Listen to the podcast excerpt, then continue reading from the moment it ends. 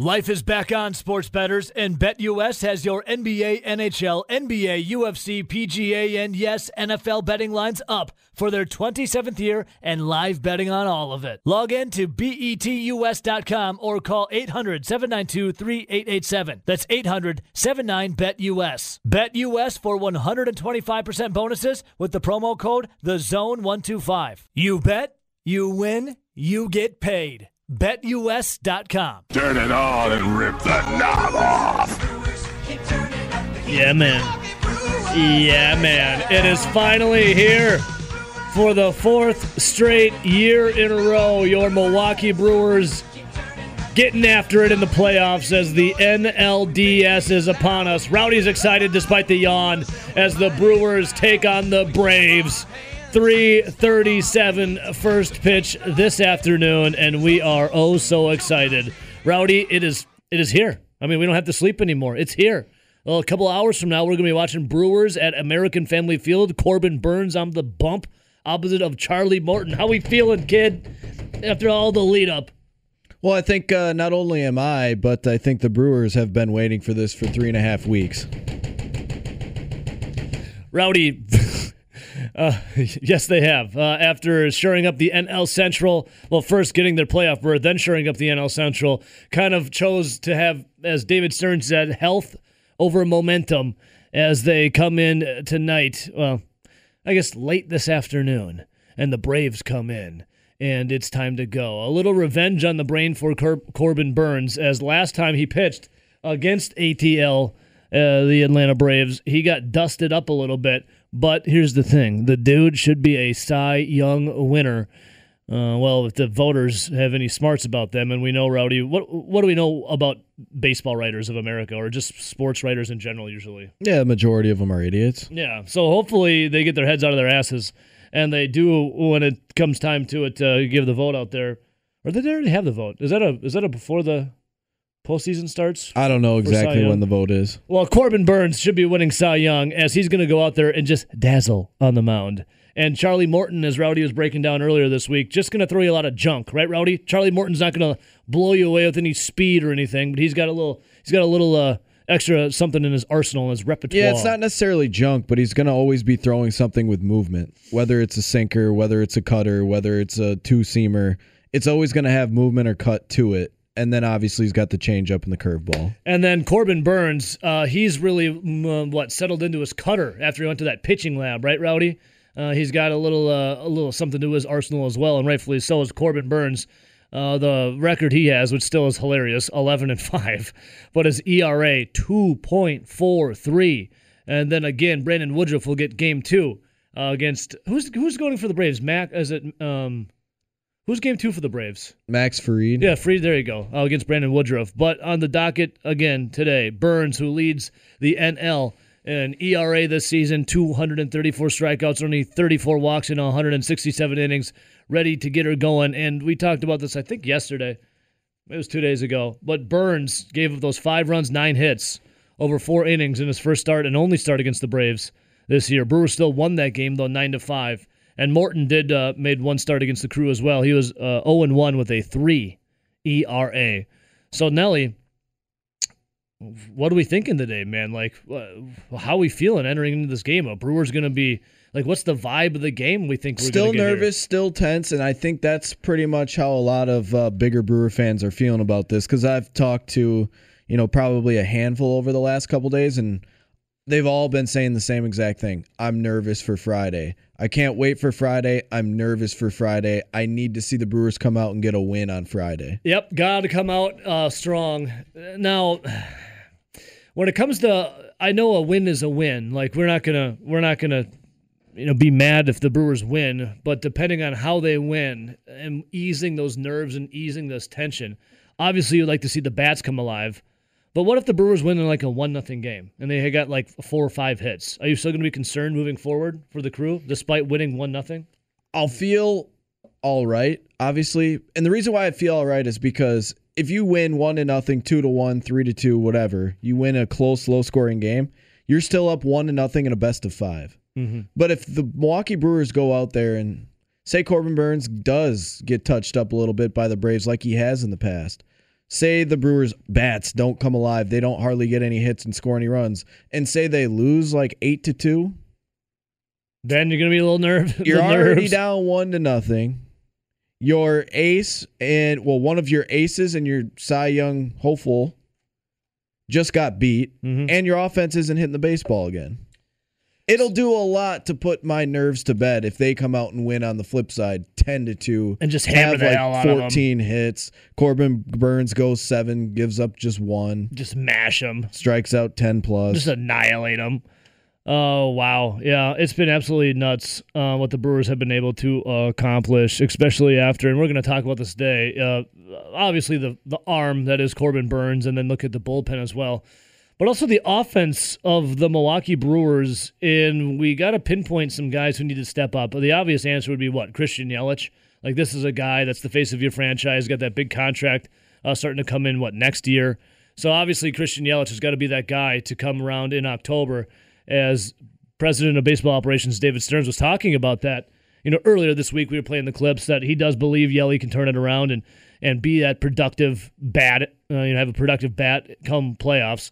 Uh, but Rowdy, Yelly's the obvious answer. Who's a guy like? Uh, is it really riding on the bat of Willy Adames then? Because when the Brewers got Willy Adames, that's when you can pinpoint in that season the day that changed the Brewers' uh, campaign of 2021. So obviously you could say you could say like you said Christian Yelich because he is supposed to be the face of your franchise. He was your former MVP. He was the guy that you owe a ton of money to over the next decade starting next year. Um, obviously that's the easy answer. Willy Adames could be this year's easy answer since he is the guy that obviously since they traded for him in late May, they have been on fire. They have been a different team. They have been winning at a at a clip that is insane for a team that was below 500 Yeah. when they acquired him. And third in the NL Central. I think those are the two easy answers for just your franchise moving forward for this current year with how Willy Adames has led them basically uh, emotionally and, and energetically. Yeah. I'm going to say two names, though, that I've met, mentioned briefly, both left handed batters. Ooh, probably this was, I think, around in August when I said this. But this team seems to have come and gone, obviously, with Willy Adames bringing the energy. But when Omar Narvaez and Kolten Wong swing the bat well, Yes. because for the most part, until uh, the trade deadline, where obviously Eduardo Escobar had been moved up in the lineup between hitting like second to fifth, it was Kolten Wong at leadoff when healthy, and it was Omar Narvaez hitting anywhere from two to two to five, two to six in that lineup.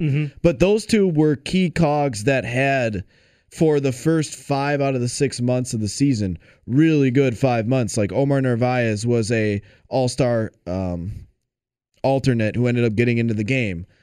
Kolten Wong would have been the starting All Star at second base had he not spent two, three uh, IL stints early in the season. And let's not forget, Omar Narvaez had an IL stint early in the season. Yeah, as he did, yeah. both Good of these memory. guys missed time in the first couple of months, especially when the Brewers were struggling. It was those guys, Christian Yelich with a back. But I've just noticed when those guys are hitting the ball well and getting on base, this offense also continues to roll. And what we saw the last month of the season, Omar Narvaez went from having a career year. Obviously, he's gotten better defensively. There's no doubt about that. I mean, just two years ago, he was defensively the worst catcher in, in baseball. Last year, he had a stick. yeah, last year he didn't play much better and he didn't have the bat. And now this year, all of a sudden, he's hitting the ball. He's his defense yeah. looks Resurgence. night and day better.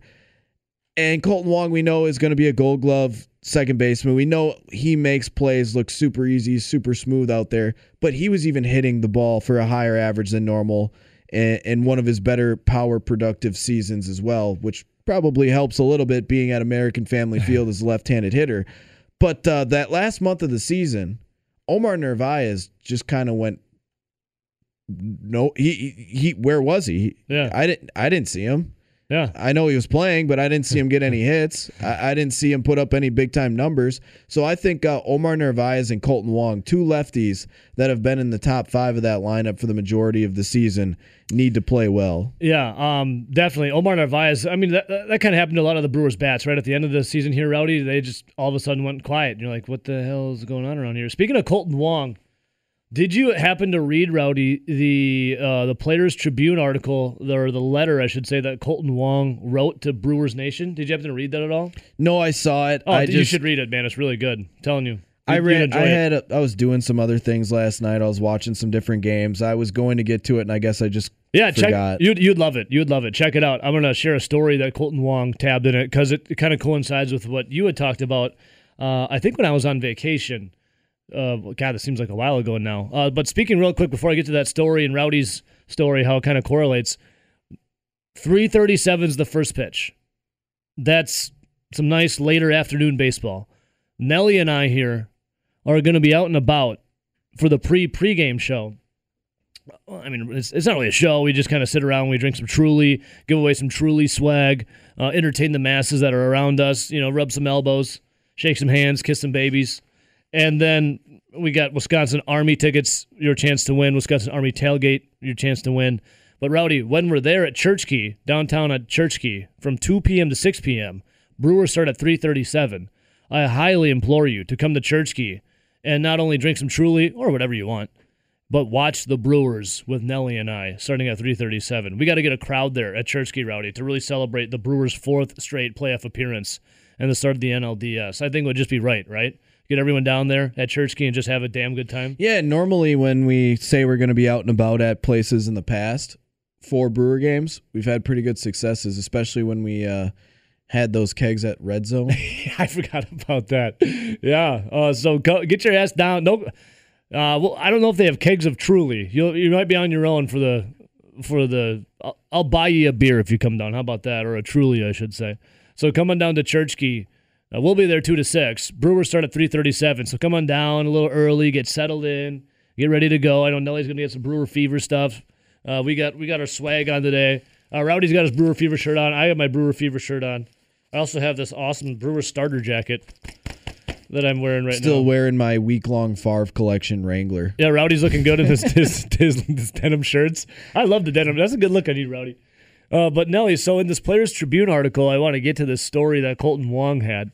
Uh, but before I get to the story of Kolten Wong, I'm just going with that from now on. The I like Favre, it. The Favre collection. I like that. And Like you know, Michael Strahan had his little dress shirt collection. This is the Favre collection. uh, I know, I think his name came up yesterday. Did we talk about Plaxico Burress yesterday? Or was that two days ago? Oh, that was when we. That's were- two days ago. I think it was two days ago.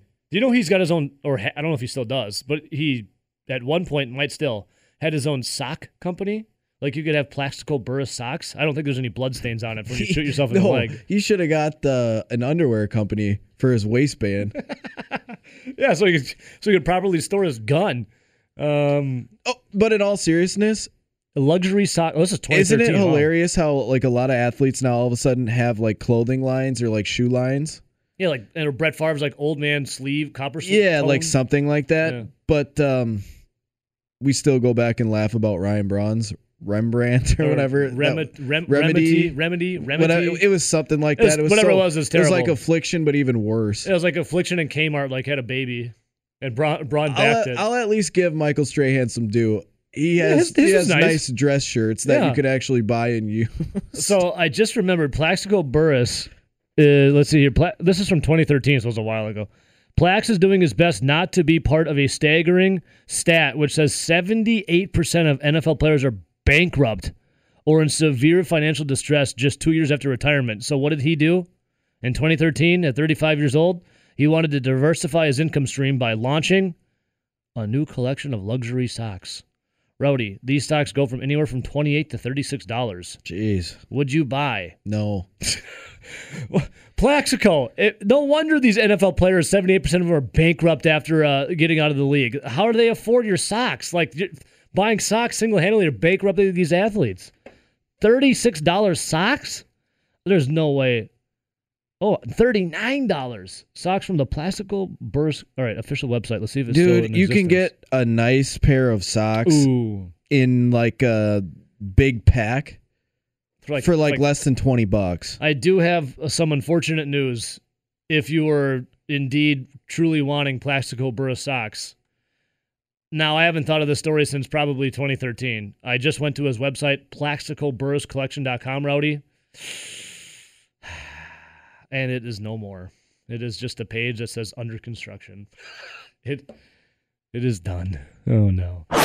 Nelly has this, and I'm gonna put a Twitter poll out. I just re- remembered I was gonna do that about your feelings coming in to this game this afternoon against the Braves. Nelly, you, s- you you'd say you're more nervous than anything. Yeah, I have like a nervous, uneasy feeling about this series. Oh, I myself feel very hopeful. Like I'm, I'm very excited about this, and I, I feel like the Brewers kind of got this team of destiny feel to. Not to say that Rowdy doesn't feel that way, but he's got the more nerves. I, I mean, I How about you, RJ? I can understand that based off of what you saw the past couple of weeks. yeah, so, so can I. So can I. Um, But I just you can't really even.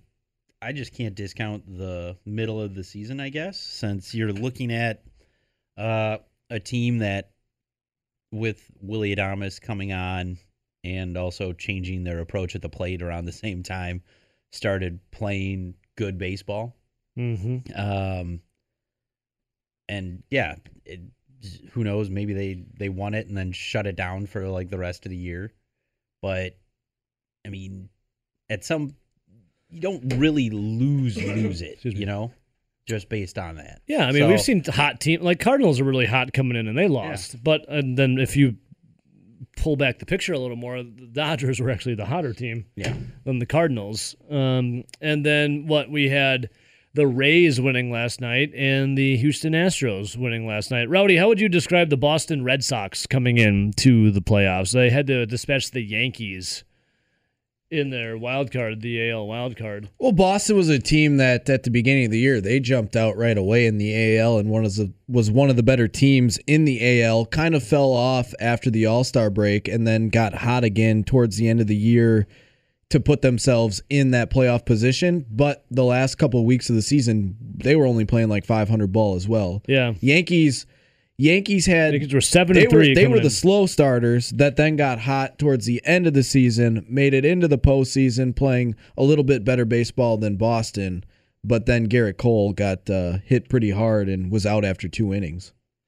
yeah. The Yankees were seven and three their last ten entering. The Red Sox five and five. Also, when you looked at the pure numbers, the Boston Red Sox hit Gerrit Cole really well this season. He had an ERA over four against Boston this year, so it makes sense that they were able to get to him, even though it was Gerrit Cole. What is it? What's that contract he had? Three hundred and fifty some million. It's a lot of money. Yeah, and he kind of came up snake eyes. Uh, when it comes to the Brewers, and it's the offense that's something that has been a question mark a lot this season. There's been uh, guys coming up in timely fashion, uh, just a collection of people. Like I'll take a couple days, or maybe a week, or maybe a month, and then I'll cool off, and someone else will come and uh, fill that void. But I think if you go back, well, not think I know, if you go back and look at the entirety of the season, you look at Willy Adames and what Willy Adames, May 22nd of 2021 is tabbed Willy Adames Day. Uh, before, on May 21st, uh, let's see, before Willy Adames came, the Brewers were sitting at a 21 and 23 record, third place in the NL Central. And then after Willy Adames, the Brewers were 21 and 23 became 74 and 44. and then champions from third place to champions. Yeah, Rowdy? No, I just was laughing. You know how like you have We are laughing. Yeah. well you have BC and AD. yeah. Well, you can almost say Brew Crew before and Willy Adames after. so how about this, Rowdy? Before Willy Adames came, runs for the Brewers, 3.66. Runs after the Willy Adames day, 4.89. Batting average, 2.13 before Adames. After Adames, 241. Uh, on base percentage, before Adames, 298. After Adames, 324. Slugging percentage, before Adames, 354. After Adames, 412. OPS, before Adames, 652. After Adames, 736 and clutch before Adames minus 0.87. After Adames 2.40. And you read off those team numbers, but how about Willy Adames just in general with his play? It- you, we know that you're going to get solid uh, shortstop in the field from Willy Adames with a good arm. He he showed that in both Tampa and in uh, Milwaukee this year. But how about offensively? I mean, Willy Adames in 41 games with the Rays was hitting 197, had five home runs, 15 RBIs, and was a guy that was struggling mightily, especially as a guy that was a career 260 hitter coming into this year. Mm-hmm. With the Milwaukee Brewers, he's batting 285, hit 20 home runs, and 58 RBIs. That was in about twice the games that he played with the Rays. His numbers are not twice of what he did with the Rays. They are obviously almost three times better. Yeah. And in some statistics, four times better. Yeah. And and you look at that, and obviously he he's brought, you would say, the juice to the Milwaukee Brewers with that energy. But not only that, but he's playing really well. And, he's hitting the ball really well. And this was a guy that the Milwaukee Brewers trading for him in Tampa was looking for a guy that was a plus fielder. That's him. With a plus arm. That's him. And then a guy that could hit roughly 260, probably hit about 15 home runs. And you look at the end of his season, the guy is hitting incredibly well. He's hitting 262, which is right on pace for what you would have figured you'd got. But he also has 25 home runs and almost 70 and 73 RBIs. I think that is even much better than what the Brewers were anticipating. Oh, big time.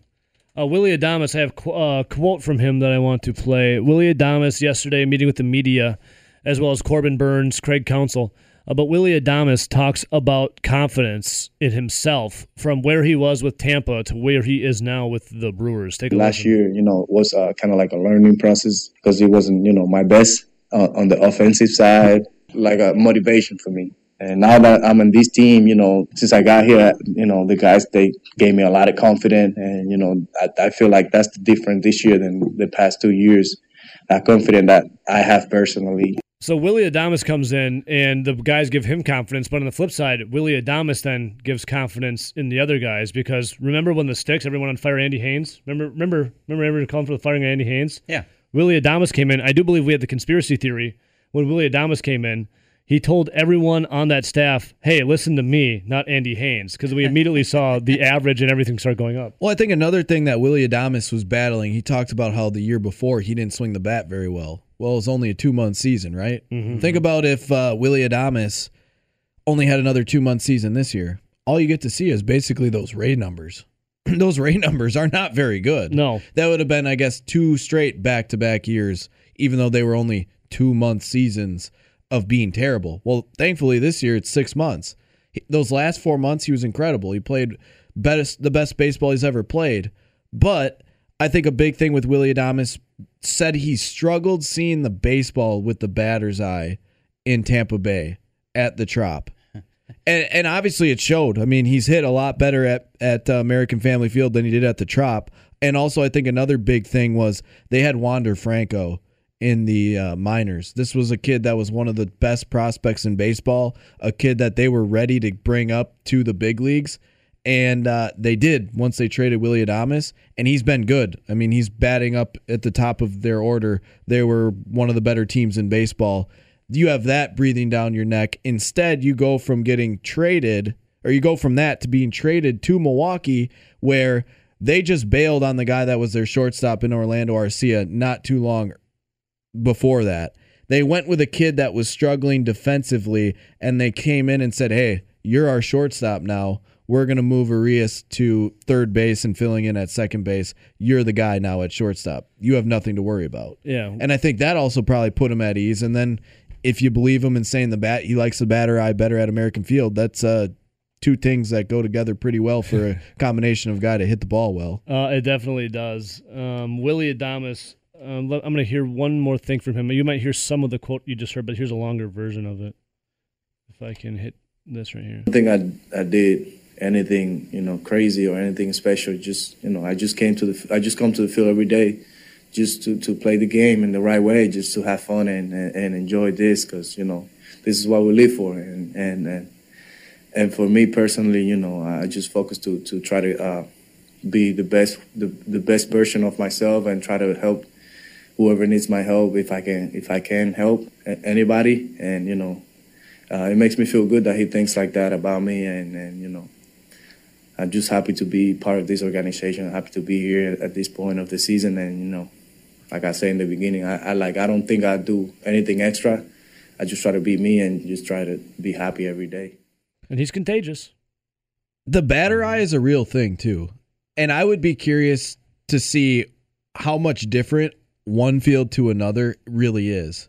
Yeah. Obviously, never played on a big league field. I've never seen the difference between, you know, Wrigley Field's batter eye versus American Family Field's batter eye. But I can tell you this like playing it in high school, being in the cages, I hated hitting in cages. I thought the. I thought, well, I thought like the screens and everything Yeah. was like really weird on my eyes, and I never picked the ball up well. Mm-hmm. But if you went and took batting practice on the field, I hit the ball way better. Yeah. Now we had other kids that were just animals in the cages, and then you got them out there on the field for like a, a BP session, and they didn't hit the ball as well as what it looked like in the cage. So that like that's a real thing, and I. I just think it's wild that his eyes obviously were affected so much at Tropicana Field versus American Family Field. I'd love to be on the field to see Yeah. what it looks like for me personally because it's like that's wild how differently his numbers are. For Willy Adames, looks like he just needed a little uh, scenery change, and he got it. So real quick on Brett Bielema, uh, the Fighting Illini, and the Wisconsin Badgers. I I feel like the Badgers will win, but it's going to be ugly. I don't. Badgers are favored what eleven points? You- I've seen. You have two teams that struggle to score. yes, it's. I've, I I feel. I'm just gonna tell you right now. I feel like the Badgers are gonna win like seventeen to fourteen, It, it I yeah, I- it's going to be low or scoring. or, or fourteen to ten, or something like it, that. it it's going to be a low scoring game. It's Uh, gonna be it's- ugly. Yeah, like it could be one of those where It could be even uglier like if Graham Mertz doesn't bad play. enough football I think Mertz is gonna play. where I might end up watching more of the Penn State Iowa game. you get the you get the Red River Showdown at eleven. That's at I don't really care about that at all. well, that- that's another one. That's two overrated teams right there that are they're about to play each other. Hook 'em. Um. All right. Horns down. Boomer Sooner. All right. So, boys, when it comes That's to a penalty if you do that. what? Oh, Horns the horns down. down. Really? Yeah, Okay. Cool. Hook them. Yeah, because it makes them feel bad. if they feel bad about But it. my feelings. But are you're our hurt. biggest rival. Why are you doing this? My feelings are hurt when you celebrate. Oh, okay. So, when it comes to the task at hand, though, Graham Mertz apparently has been practicing this week. Jake Ferguson practicing this week. Paul Chryst said yesterday that he expects everyone to be available down in Champaign against the Fighting Illini. I, it's trending that Graham Mertz is going to play, and I can't believe I'm saying this. Please let Graham Mertz play because what's behind him gets even tougher. So, I would like to see Graham Mertz play and maybe duplicate what he did against Illinois last year. That'd be nice. Doesn't have the same old line, but No. yeah, that'd be nice. Uh, what are you looking for, Rowdy? no, this is going to be a tough game. I mean, the total's only sitting at 42. Oh my God! Wisconsin, yeah, depending on where you look, it's 10 and a half, it's 11. I- There's no way I could I could lay 10 and a half or 11 on Wisconsin in this not. game. There's no way. There's no With way how bad that offensive line has been, the only team where Wisconsin has been able to bully a, another team in the trenches, it's been Eastern Michigan. Eastern Michigan is a bad MAC school this year. Yeah. Like, and even in that game, they were barely able to cover because they still didn't play very well They gave up more points than the defense. it, it's it- this is not going to be a pretty game. Illinois is one of those teams that can force turnovers, though they don't look very good on offense either. Yeah. Well, and they've decided to play the wrong quarterback. They're actively playing Brandon Peters over Artur Sitkowski. Yeah, we talked about that earlier in the year when uh, St- Yeah. Played against uh, Nebraska and they won. Yeah. We're like, I'm like, I swear to God, was that the Rutgers transfer? Because we Yep. weren't sure at first. And we're like, oh yeah, it is. And I go, Both oh. both of those quarterbacks are going to be like 23 and 24 this year. well, it's like he played pretty well against Nebraska for what they asked Yep. him to do, and then all of a sudden he's losing more and more playing time when Illinois has been playing worse and worse. yeah. It's that's so thanks for those personnel decisions. So what did um? So Brett Bielema said that the quote was uh, they're going to continue to. What was it? RJ against statistics are great. statistics They're are a great. great thing to reference, but the key ingredient is what worked Saturday in brackets versus Charlotte. What we did Charlotte. on Saturday is what our offense is going to be greatly dedicated to this week. I'm gonna guess that they ran the football. They did for like 200 and almost 300 yards. Yeah. Yeah. Uh, Brandon Peters was 10 of 19 for 78 yards and one touchdown passing, and then rushing. Chase Brown had 257 yards. Yeah, I'm gonna guess they're gonna try and do that against Wisconsin, and Yeah, they're not gonna have too much success. Yeah. Good luck. That's, The only time you're gonna see a team truly have success against this Wisconsin defense running the football is when this Wisconsin defense says enough is enough. They are mentally done with this season. Yeah. As bad as that sounds, that's probably no, that is 100% correct. Okay, so their leading rusher on the year, Brown, has 397 yards. She got 257 of them against Or, Charlotte. sorry, 379 yards. 257 came against Charlotte Yep. in one game and two tutties. So in the four games prior, he had 150 yards. It's Charlotte. Yeah. Charlotte. Boys, It's not going to be a clean game. Just and the reason why it's not going to be a clean game for Wisconsin cuz Wisconsin could beat this team by 30 if they had an offensive line. Yes. If the offensive line continues to play like it has against Michigan, Notre Dame, Penn State. Uh, they didn't even look that great to me against Eastern Michigan. Eastern Michigan just looked that bad. They're going to continue to struggle with these type of teams, the Illinois of the world, the Purdue's of the world, the Northwesterns of the world, where, yeah, they'll probably win. They'll maybe win by a score, maybe 10, 14 points, but it's not going to be pretty. No. can Illinois And- win this game? Uh, 100% they could win this Yeah, game.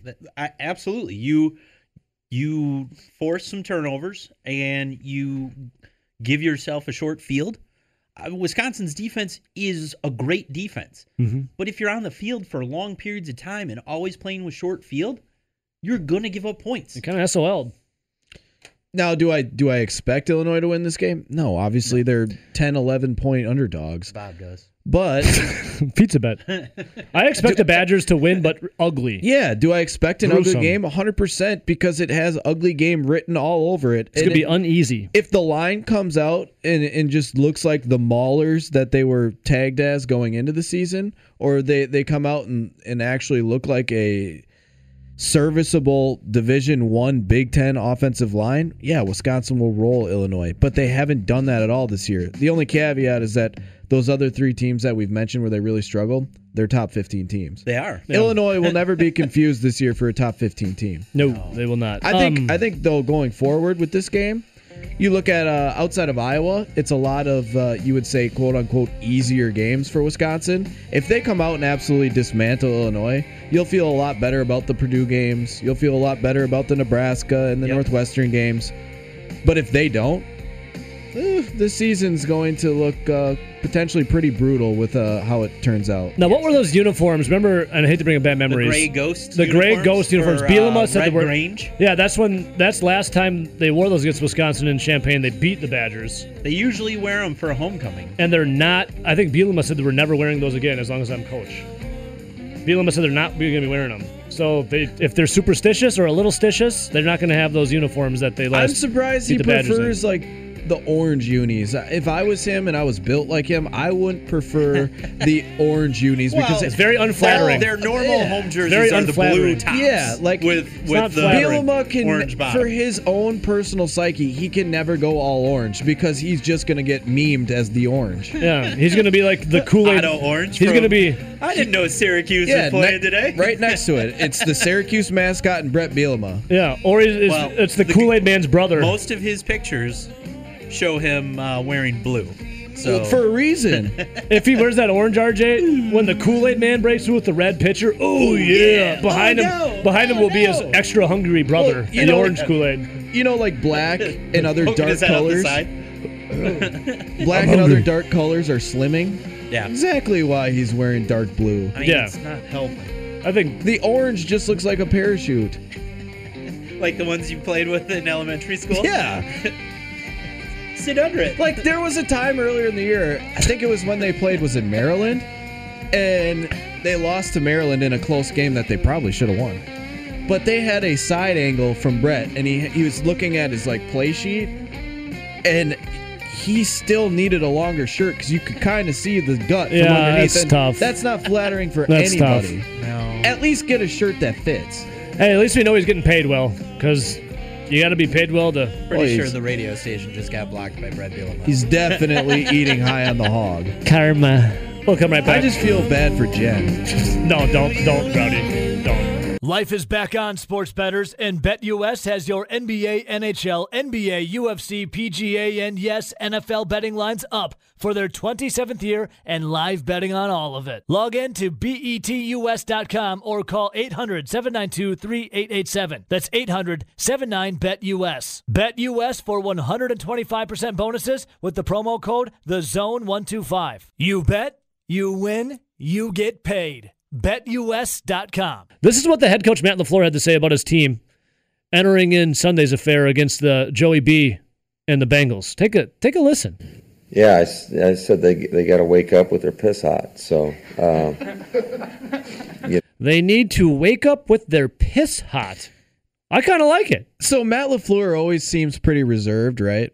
Yeah. and he's not really trying to step on any toes, especially when it's always coming down to him being the middleman of like the Mark Murphy, Brian Gutekunst, and Aaron Rodgers uh, saga that we had to live through for like the last nearly a year. yeah.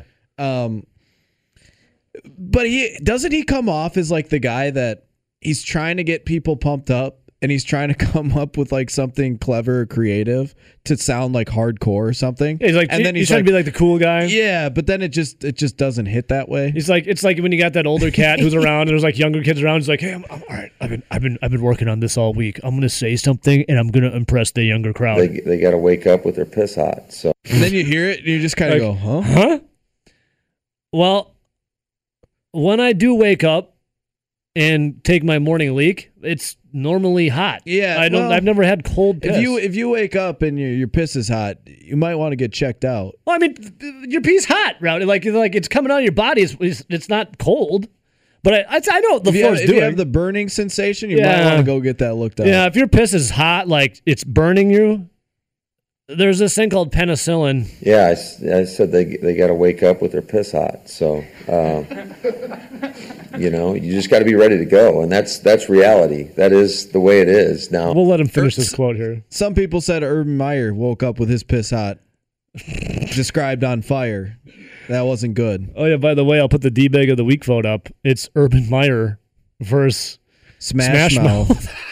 I'll put that up momentarily. Here's the rest of uh, Matt LaFleur talking about his team pissing hot. The good thing is most of our practices are roughly around this that that time. So it's not like they haven't gone out and played football at that time before, but certainly that is a challenge in terms of just getting your mind right the moment you wake up that hey, I'll be we're going to be kicking off here in a few hours. It's just a mentality. It's a mentality. It should naturally be hot, right?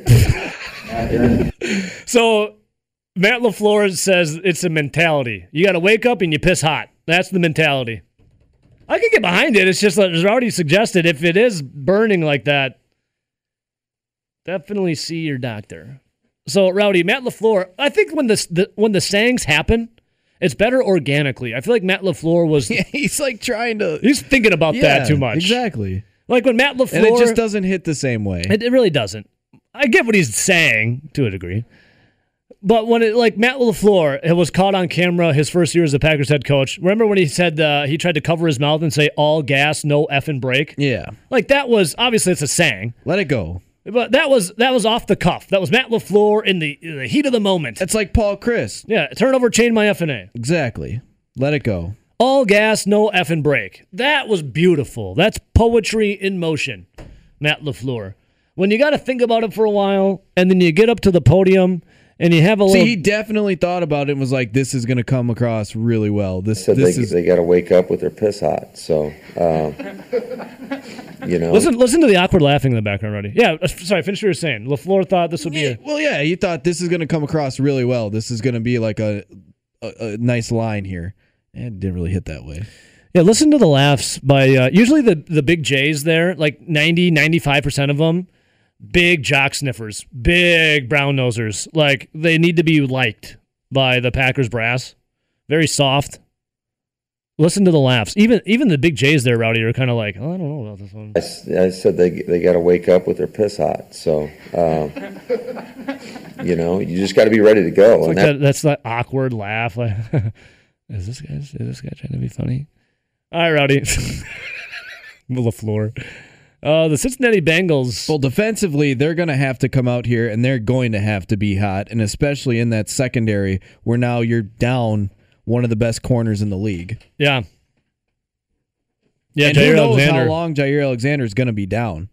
Yeah, it could be a while. I mean, It could be, in theory, it The whole be season. the rest of the season. the longer they keep trying to search for these second opinions, the more and more I think that this is not good. You just you don't want the reality to hit you that indeed he's going to be done. Uh, let's go to the phones quick. Welcome to the show. Who's this? It's Dan. Hey, Dan. Dan, what's up, brother?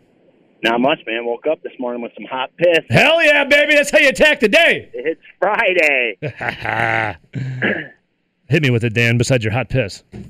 Oh, I'm just, you know, hoping to get out of work a little early today. Yeah, you. Beginning of that game. All right, let me ask you on the Brewers, my friend. When it comes to the crew, uh, we have a little vote going on on Twitter right now about the the vibe check. Are you feeling uneasy? As that's where Rowdy voted. Are you feeling cautiously optimistic? Are you getting your hopes up? That's where I voted. Or are you all in? World Series bound, baby. I mean, it's like a combo of all four, but I'm, I have fully gotten my hopes up, fellas. I'm ready for heartbreak. I'm right there with you. Right there with you, dude. Um. So hey, I Yeah. you know, it, uh, when I get on the phone, it's a little behind. So I heard you guys talking about Jaire. So I don't understand. Could we have afforded Gilmore or no? Could we have paid him for this year? Um, you would have to um, know how it currently stands. You would have to like, what did you say, Rowdy? Cut Dean Lowry. No, you'd you'd have to adjust your roster. Like, uh, they would have been like half a million dollars short on being able to cover what it was to pay him. But uh, you can easily make roster moves too if you had to bring him on. Th- It could have been done. So Dan, the Packers didn't have enough salary cap space to acquire him in a trade because they would have to inherit the remaining 4.8 million of his base salary and this year's salary cap. Uh, so the Packers started Thursday with six and a half million in cap space and still needed room for the in-season moves that injuries might uh, require to bring someone in. if they really wanted to get it done, Dan, they could have found a way to get it done. They really just didn't want to get it done. They just wanted I'm- to try. See, that's why I say getting my hopes up with the Brewers because you do this with all Wisconsin sports. You knew. You heard I seen the news that morning that Gilmore was released yeah. Or going to be released and it's like why do I do this to myself? I know the Packers are not going to do it. Well, did you hear Davante I- Adams and Aaron Rodgers said the exact same stuff on the podium that day? They're like, I don't get my hopes up for this. Yeah, and you know, but then by nine o'clock that morning, it's like, you know, I think we're going to get Gilmore. it's like, no, we're not. What was I thinking? Yeah, then reality slaps you around. Well, Dan, Yeah. I I don't know if this will like put you more at ease that we weren't ever going to get Gilmore, but Gilmore did say in his uh, introductory press conference yesterday that even if he was released, like straight up released, he still would have signed with the Panthers because he wanted to be towards home. Yeah, that's kind of the vibe I had gotten. That's what I had heard, but But hey. Jalen Smith, Cowboys are on the hook for the entirety of his seven point two million dollar base salary. So the Packers, kinda, Yeah. the Packers kind of got that nice. free, pretty much. Mhm. And. Jalen Smith's got a lot of upside. Packers needed him. yeah, yeah, we'll take. I'll take all the help we can get on defense right now. So- Just the extra bodies, even you know. Yeah, Dan, you're all in on the Brewers, which I love. When it comes to the Packers and Joey Burrow and the Cincinnati Bengals on Sunday, I know the Bengals got this Oh. stink about them, but they're actually not bad this year. Well, what's your what's your vibe on uh, Packers Bengals? I'm not like a huge trap game guy, but But this has trap game written all over it to me. I don't know. We'll see, but and Dan, last time we talked, just before I let you go, um, I don't know if you've been listening. Uh, you said you listened to like what seven six thirty, six thirty to about seven forty ish or something like that. What would you? yeah, it, it it varies. It varies. Like today, I'll be able to listen all day. Because I don't know if you realized, uh, you, last time we talked last week, uh, I think it was Friday. You're like, Yeah. you guys got to stop talking about the stinky Badgers when I'm listening. So I've I've done just for you, Dan. I don't know if you noticed or not, but really little Badger talk in that time frame when you usually listen. I do that for you.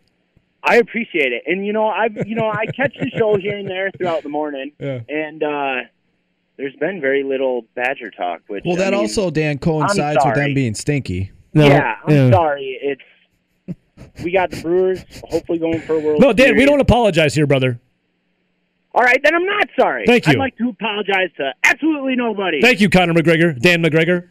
All right, you guys have All right, a buddy. good weekend. You have a good one, homie. See ya. No, I think your big concern, if you're looking at Cincinnati from a Green Bay Packers perspective, is the fact that, well, you have Jaire Alexander, your number one corner and a, a top three corner in the NFL, out for this game. I- I think we can all say that. I don't think that's going out on a limb.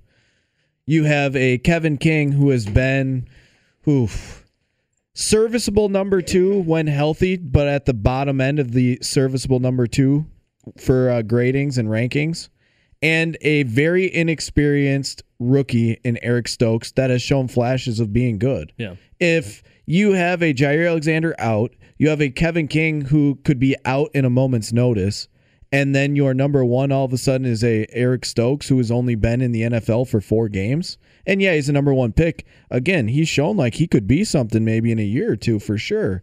But to have him all of a sudden go in and have to, who knows who he's going to have to cover? It's going to either have to be, I mean, the Cincinnati Bengals are loaded at receiver. You have uh, Ja'Marr Chase, obviously a stud at LSU.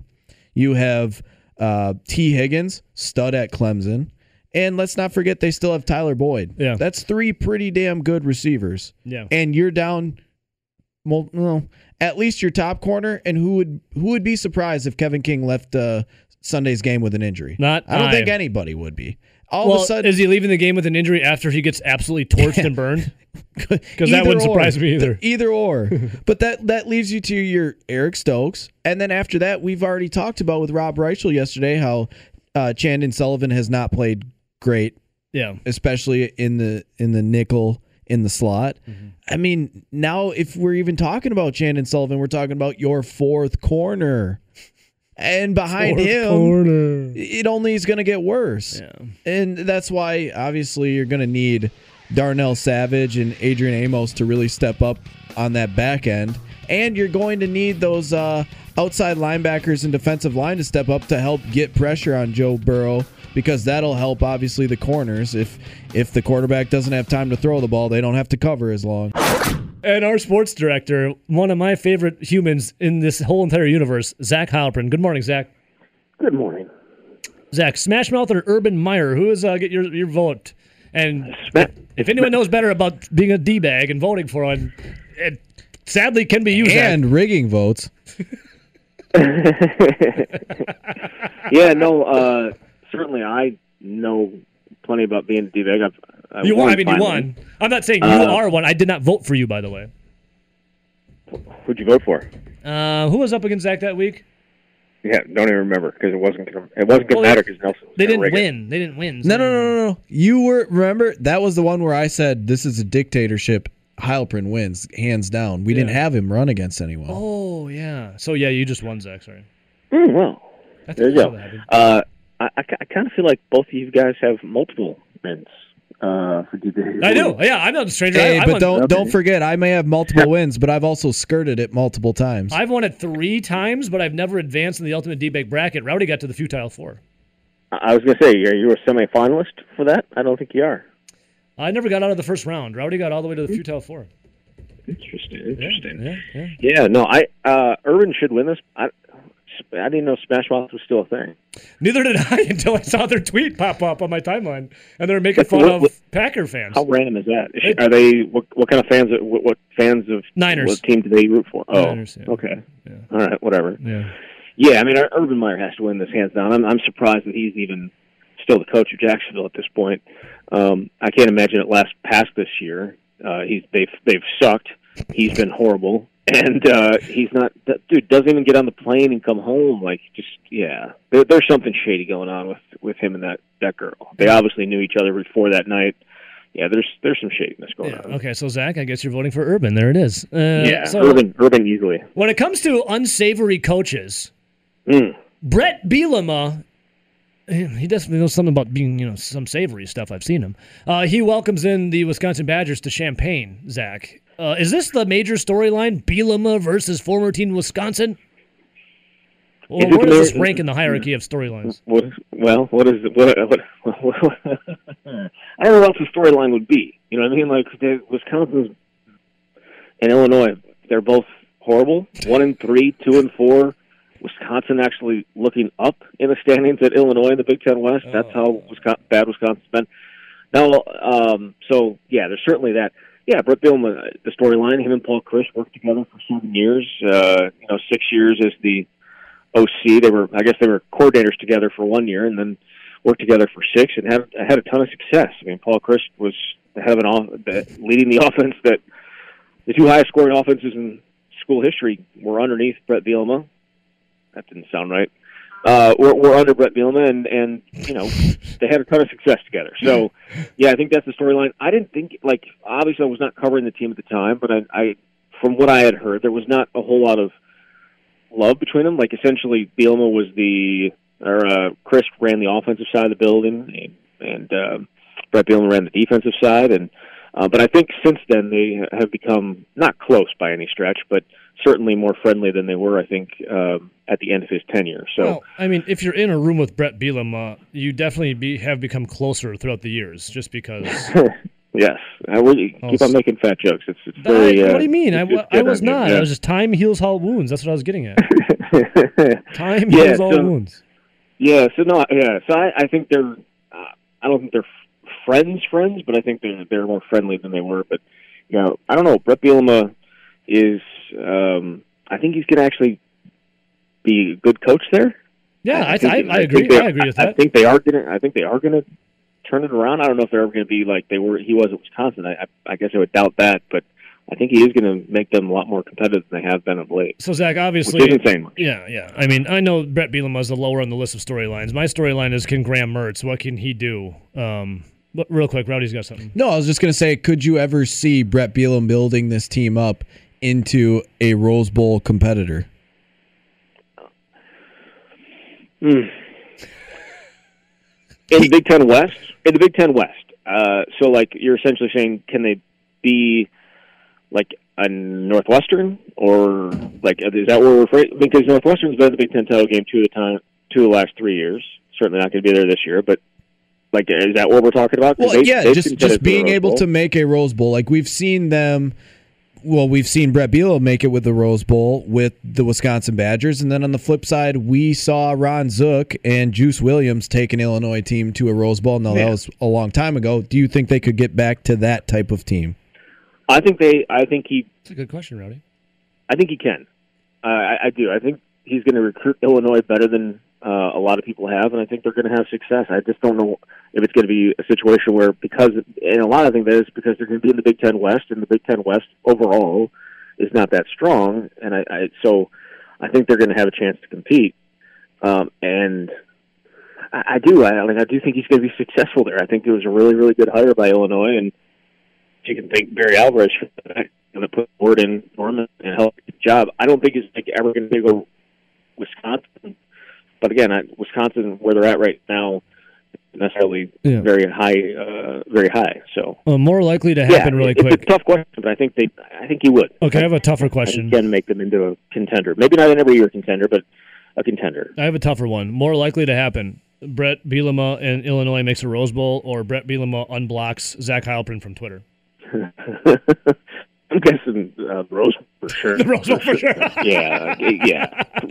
All right. Unless, unless like, unless he goes like on blocking streak, which I don't think is going to happen. I don't think. Uh, I don't think. I think Ben Roethlisberger unblocked everyone. By the way, BT Dubs. Anyways, um, because Ben Roethlisberger once blocked Well, me. that's also because he's getting ready to probably delete that Twitter once Yeah. he's done playing, which is Roethlisberger very has. soon. I was I was blocked by Roethlisberger ever since the God for almost ten years that Super Bowl, and uh, he is unblocked. He went on unblocking spree. Anyways, enough about Big Ben.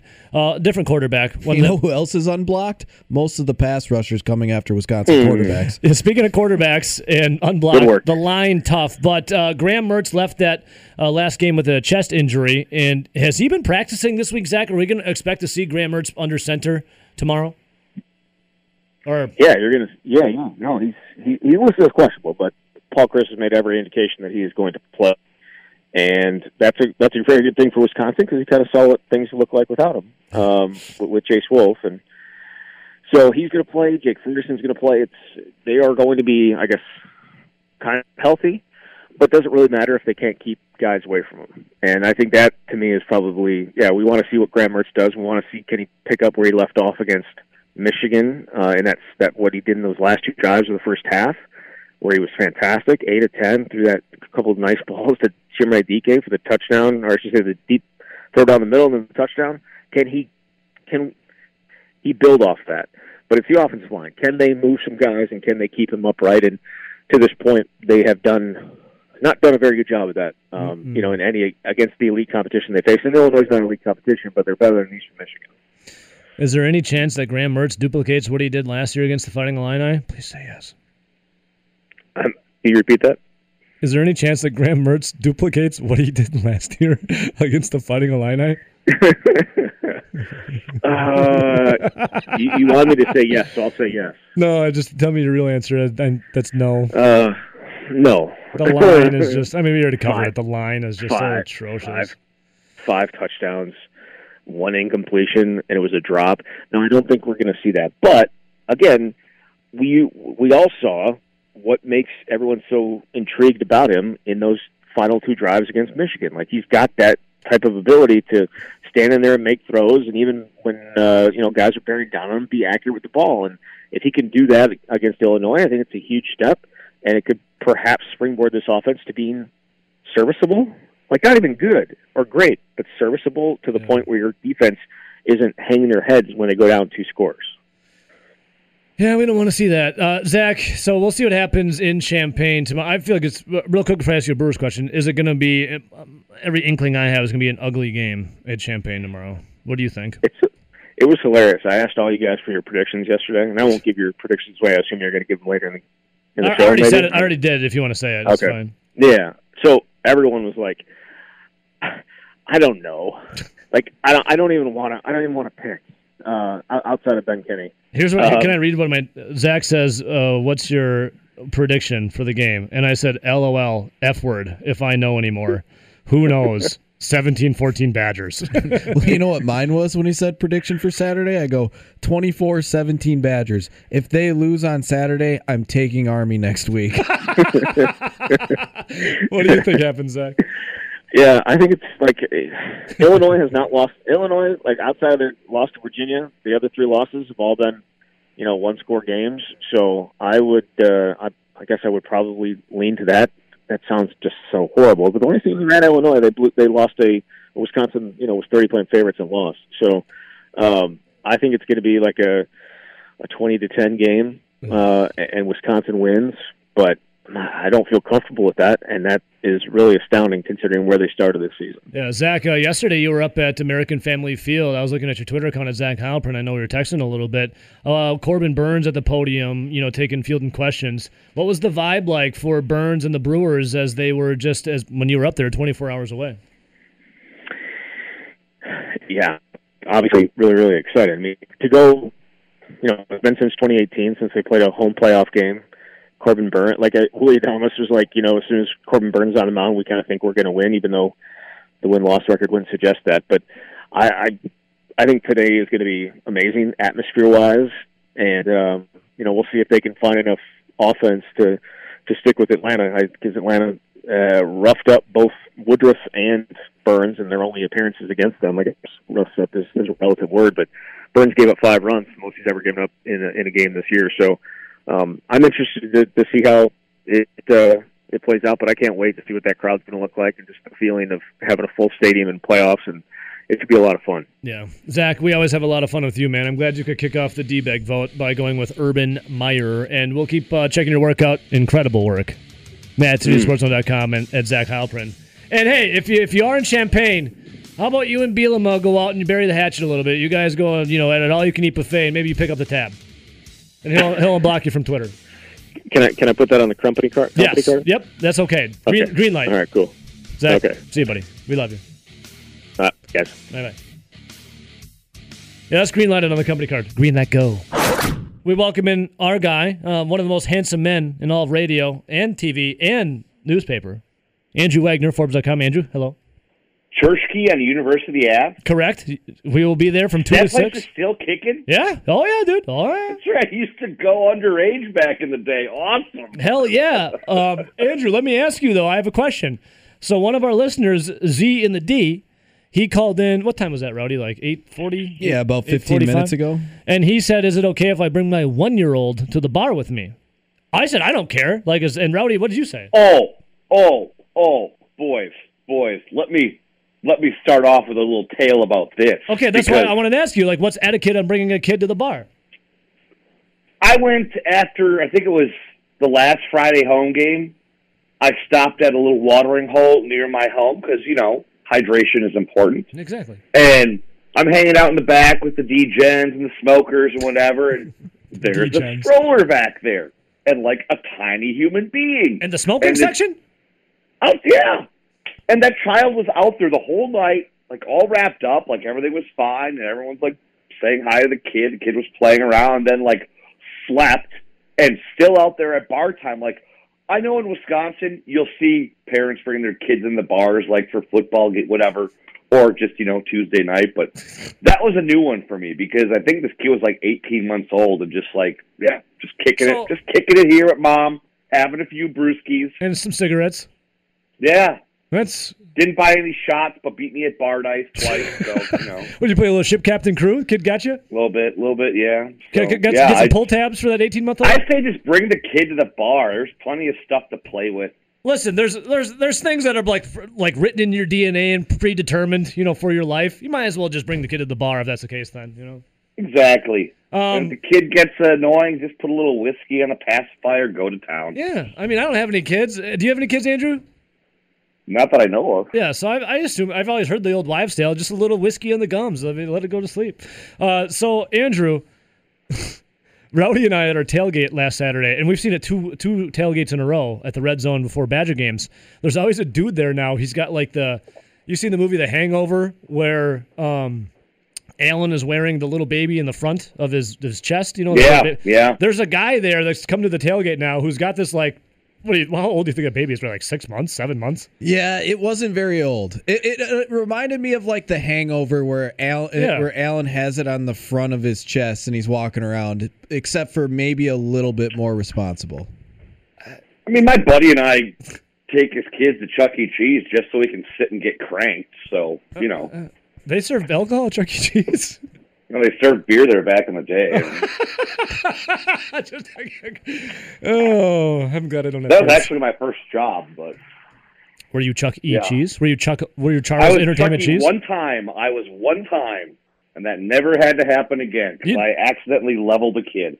Oh well, accidentally. I don't know about that because if I was Clifford, I was Clifford the Big Red Dog once, and when you put one of those costumes on, I'm kid, sorry, what?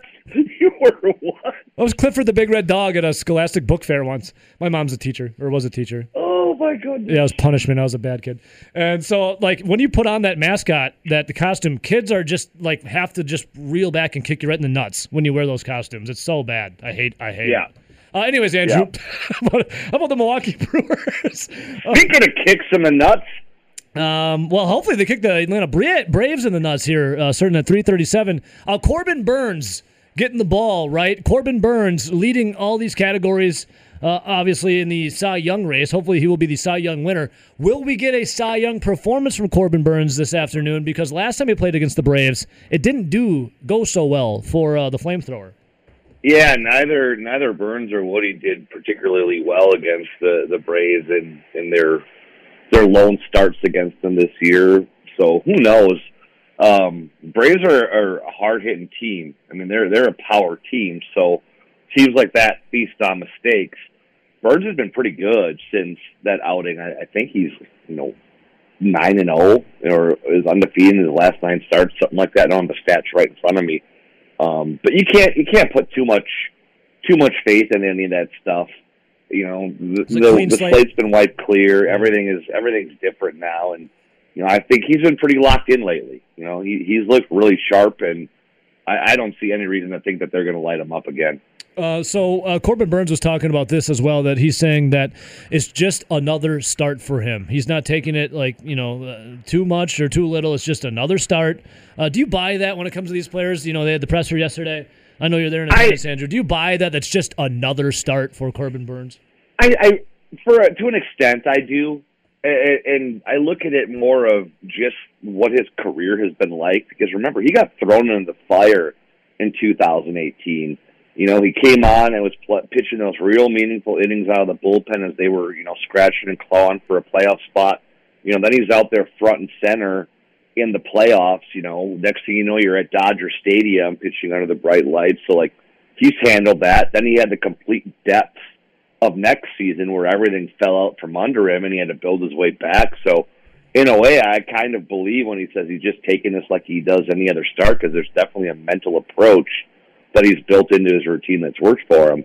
You know, obviously they know the stakes, they know what's going on, but I think this team also realizes that no matter how big one of these games is, there are bigger games that they're trying to get to, if that makes sense. Like there's a real business like approach, even though they act like, you know, hilarious twelve year olds at times. Like there's a real business like approach to what they're trying to do. Yeah. Uh, Andrew, yesterday, and I wanted to bring this up because I know you referenced the movie PCU, um, and I always thought this too because I've, I've been to like, I can't even keep track of how many concerts I've been to now. But in my concert going I never will wear the shirt of the band I'm going to see. Like I, I just, I just, it just rubs me the wrong way for some reason. In the press Jerry conference, Piven's greatest advice. Yeah. uh, agreed. Or if you've ever seen um uh the Goods, uh, Live Hard. What was it? The Goods with Jeremy Piven, where he's a car salesman, used car salesman. He's got some good advice on that as well. But Corbin Burnes, like he was going to a concert, it looked like he would wear the band T-shirt to the concert. Was Corbin Burnes truly wearing? His own shirt. Um, Yeah, it had, it had him and Hader on it and said Milwaukee Flow Bros. I'm Now the like, shirt is okay. cool, but I mean, Yeah. tell me a little Yeah. more of what. Uh, were you a little disgruntled with this?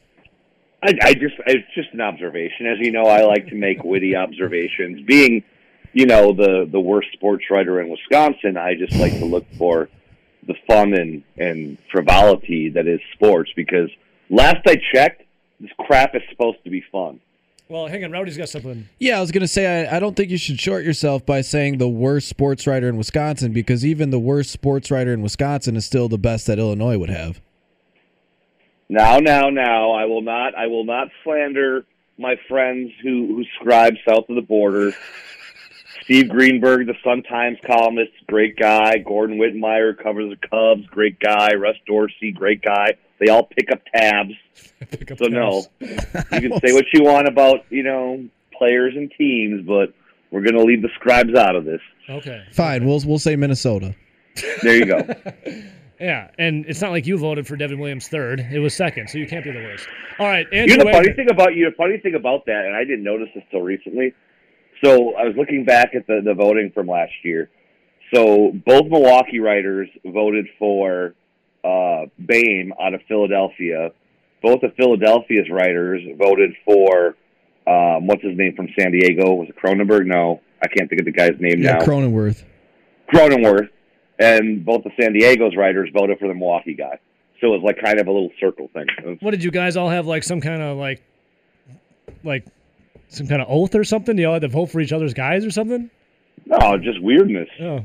Uh, hey, Andrew, don't take any offense. I just love bringing that up. Um, it's just it's just an inside joke with Rowdy and I. Yes, as you know, as you know, I'm very thin-skinned. You know, Yeah, yeah, you are. um, Andrew, Andrew Wagner joining us right now. Forbes.com. Check him out by Andrew Wagner uh, on Twitter as well. So, did you? I'm sure you did. Uh, speaking of scribes, did you read the Kolten Wong story that he put out to the Players Tribune? I caught glimpses of it. It was, uh, you know, kind of like what Christian Yelich wrote three yeah, years it was ago. very. It pulled at the heartstrings. Like his wife's giving birth, and as the baby's Yeah, I coming like out, that part He can't it. Help like but watch the part of it. Brewers, you know, and that was a moment for him that like I, I- he could feel that this would be a World Series team, and the X factor is the crowd. Um, when it comes to the sticks of the Brewers, obviously we'd like to see Christian Yelich turn it around, and we would like to see you know insert player here. Who's the person when it comes to swinging the stick, Andrew? Is it Willy Adames, the guy that'll be the difference? Is it a Kolten Wong who did the uh, the letter? Is it you know Yelly going to turn back the hands of time here a little bit and get back to that 2019 form? Like who's the guy that stirs the drink for the crew in this I mean, NLDS? it, it sounds cliche, but it, it's going to have to be all of the above. You look at what the Brewers were doing when they were going off on their hot streak, and it was a different guy every single day. They weren't counting on Christian Yelich to come through and be the guy in the lineup. You know, some days it was Kolten Wong, you know, getting a leadoff walk and, and getting around the bases. You know, you had times where it was Danny V or, or Rowdy Tellez. And You know, even Jackie Bradley came up with a big hit once in a while. So it, it's going to have to be all around because you, you don't get, you, you really don't get to put together those big, long innings like you do in the regular season once you get to the playoff. Pitchers are just too good for that. So it's going to have to be everyone doing their part and having good at bats and looking for mistakes. That's what that's what offense is come postseason. It, it's waiting for that pitcher to make a mistake, waiting for that pitch that he leaves just a little bit too much over the plate and crushing it because again, you're going up against the best of the best. You're not going to get a lot of room to, to do anything. So I, I it's easy to say, yeah, I mean, obviously Christian Yelich has to get going. Omar Narvaez has to get going. He's been in it deep for the last, you know, couple weeks or so. Um, but it, it their offense works best when everyone's doing something. So if it's Christian Yelich getting a walk and the guy behind him slapping a single and Avi, you know, ripping a double into the corner, you know, that's the kind of thing that, that that's going to get the Brewers going. So Andrew, he posed that question to me earlier today, and I came up with two names that were a little more obscure, and you touched on at least one of them. Like obviously, Christian Yelich was your former MVP. He is the face of your franchise. He has to pick it up if you really want to be serious about winning a World Series. And then obviously this year, Willy Adames has been your spark plug since he got there in late May. They've been on a tear. Those are the two obvious ones. I thought a little more obscure was Omar Narvaez and Kolten Wong because it seems like when those two guys are swinging the bats well, that's normally when the rest of the lineup is really rolling. And you've seen, especially the last month, Omar Narvaez has been trash. And you've seen kind of some ups and downs from him and Wong kind of in the middle of the season when the Brewers have struggled in little pockets. Those were the two that I, I kind of put my thumb on, I guess I would say, and say, if those two guys ball out, this team's in good hands. Yeah, I'm working on a story that's going to go up in a little bit at Forbes, where you and your fine readers of Madison can find coverage all weekend of the Milwaukee Brewers. That's where it's at, um, baby. Hell yeah. The three the three guys that, that the the Brewers really need to snap out of this weekend, like we said, obviously Yelich, Omar Narvaez. His OPS over the last like three weeks is two twelve, and his OPS for September is I think four hundred, something like that. Not yeah. good. They really need him. And then the, the other guy who, who's completely under the radar, not an offensive guy, but they're going to need Brad Boxberger yeah. to be at his best. You know, they need him to snap out of. He was so great for those first, you know, four or five months of the season, and then kind of fell off a little bit down the stretch. But with Devin Williams out, you know, obviously Craig's going to use starters in late inning situations. He's got that option. But and I, I was saying this on Bill's show the other day. You know, those are guys you like to bring those guys in at the start of an inning for a clean inning. You know, the guys that you turn to when your starters run out of gas, he's in a little bit of jam, he's got two on, one out, you know, one run game. That's when you go to guys like Boxberger and Strickland, and and Strickland's been great, you know, almost all year ever since they got him. Boxberger was doing phenomenal, you know, in the, the setup setup role until he kind of fell a, a little bit down the stretch. They're going to need him now more than ever. So I think those are the three guys. Like if the Brewers are going to make a run, those three guys got to be big contributors. So real quick here, I, I kind of got a question. What are your thoughts with when Josh Hader says he doesn't necessarily know if he's going to go two innings? Yeah. When a guy like Devin Williams is out, and I mean Josh Hader's been one of the best relievers in baseball the last four years. Well, I mean, I don't think he's lying when he says he doesn't know. I, I think he knows it's an option, but you never really know what the situation calls for. Um, I, I think it would probably be more likely in the first round to see him go two innings, just because you have the, the more time off. Um, but let the man pitch. You get past that, you're gonna you're gonna be pitching him. You know, you're gonna pitch him in all seven games of a series. Hell yeah! You, Take the bubble. You know, let's go. I I also don't think they're gonna give away. Like you know, why why put that? Other teams are already cognizant of the fact that hey, there's a good chance we might see you know Josh Hader in the eighth. You know why why give it away? I don't I don't think he knows. I don't think Craig Counsell knows what he's going to do. I think it's going to be dictated on where the game is at. You know, if it's a run run game and you kind of got you know the middle of the order coming up, yeah, maybe you do go right to Josh Hader and, and slam that door right away. But I, I don't I don't see a lot of benefit, I guess, to using Josh and, and committing him to a, a multi-inning role. Like, why why commit to it when you can have your options open? There's there's you've got plenty of guys.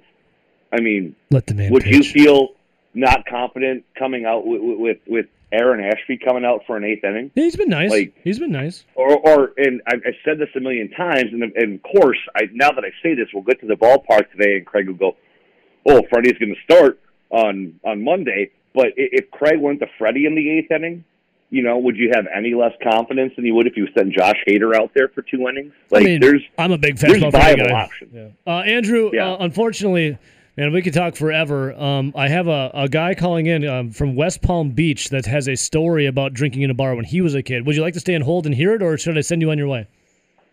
I'll stay on hold. We'll listen to it. Okay, Andrew, uh, we appreciate your time. We love you, man. Very handsome and, and very well knowledgeable. Good work. Forbes.com and Twitter at by Andrew Wagner. We'll keep following and uh, checking all your coverage because it's incredible.